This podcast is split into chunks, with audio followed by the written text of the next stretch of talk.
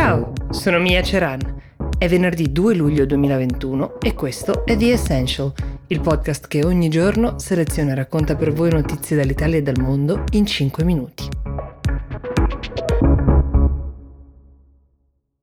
Forse lo avete visto online, il video pubblicato dal giornale Domani. Si svolge nel carcere di Santa Maria Capua Vetere in Campania. Mostra una serie di violenze subite dai detenuti per mano delle forze dell'ordine di polizia penitenziaria. Le immagini risalgono al 6 aprile del 2020, all'indomani di una fortissima protesta che si era scatenata nello stesso carcere con la richiesta che avevano i detenuti di avere mascherine e test per il Covid. Era nei mesi immediatamente successivi allo scoppio della pandemia.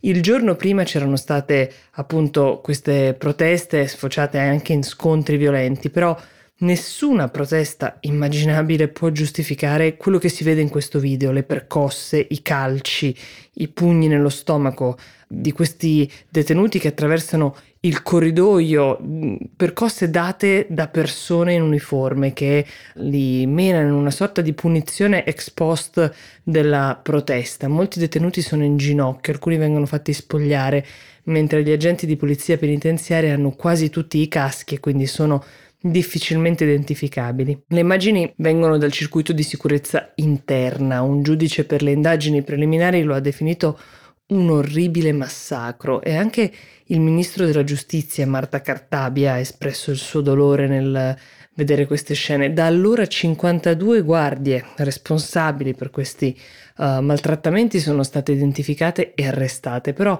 non tutta la politica italiana è d'accordo, anche tra coloro che in questo momento stanno governando insieme il nostro paese. Matteo Salvini, ad esempio, è andato in visita al carcere per esprimere solidarietà agli agenti di polizia penitenziaria da parte del suo partito, mentre Letta, il segretario del Partito Democratico, ha definito intollerabili le scene in questione, specialmente perché le azioni sono attribuibili a chi dovrebbe servire lo Stato con lealtà e onore. Uno dei prigionieri vittima di queste violenze e che ora sta scontando il resto della propria pena ai domiciliari ha raccontato che nonostante si senta fortunato ad essere uscito, queste scene gli hanno impedito di dormire per diverse settimane. Ecco, il pensiero va sempre al più eclatante di questi casi, quello di Stefano Cucchi, il ragazzo romano morto per violenze subite in carcere nel 2009 e per la cui morte nel 2019 sono stati condannati due poliziotti. Cucchi era stato fermato con possesso di hashish e eroina. Al momento della sua morte, però, pesava 37 kg. I segni sul suo volto mostravano con una certa evidenza il trattamento che aveva ricevuto in carcere. La speranza, forse l'unica rimasta, era che la sua morte servisse da monito, che mettesse fine a un certo trattamento dei detenuti, che comunque hanno diritto ad una dignità e ad un trattamento da esseri umani, ma le cronache di oggi fanno pensare che siamo ancora lontani dal raggiungimento di quell'obiettivo di civiltà.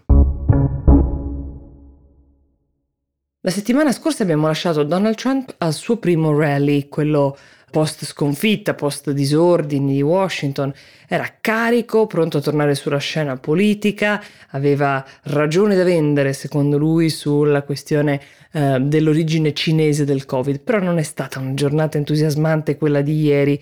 Cosa è successo? È successo che il suo direttore finanziario, il direttore finanziario della Trump Organization, si chiama Annel Weiselberg, eh, si è consegnato alle autorità dopo essere stato condannato per evasione fiscale. Questo lo ha rivelato il Washington Post in esclusiva e in queste ore dovrebbero uscire anche le motivazioni di questa condanna. Sebbene sia coinvolta la Trump Organization da lungo tempo nel mirino e nelle indagini dei procuratori di New York, Trump potrebbe non essere coinvolto direttamente, o almeno non essere direttamente uh, responsabile o interessato alle incriminazioni, però c'è di mezzo l'arresto di uno dei suoi uomini di più stretta fiducia che collabora con lui dagli anni Ottanta.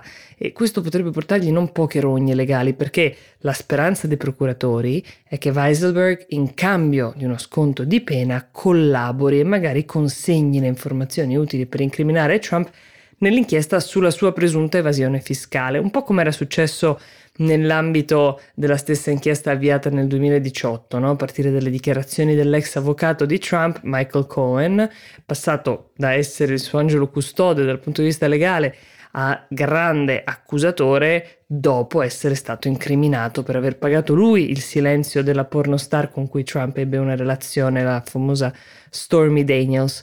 Questa Trump Organization uh, è sotto inchiesta da diversi anni, uh, sono state esaminate transazioni finanziarie, uh, non si è mai fermata l'inchiesta nonostante Trump abbia provato ad appellarsi alla Corte Suprema sostenendo che un presidente degli Stati Uniti non potesse essere indagato da un procuratore statale, procuratore che Trump ovviamente definisce un persecutore fazioso che vuole rovinargli la carriera politica e forse un rientro in grande stile che lui aveva immaginato.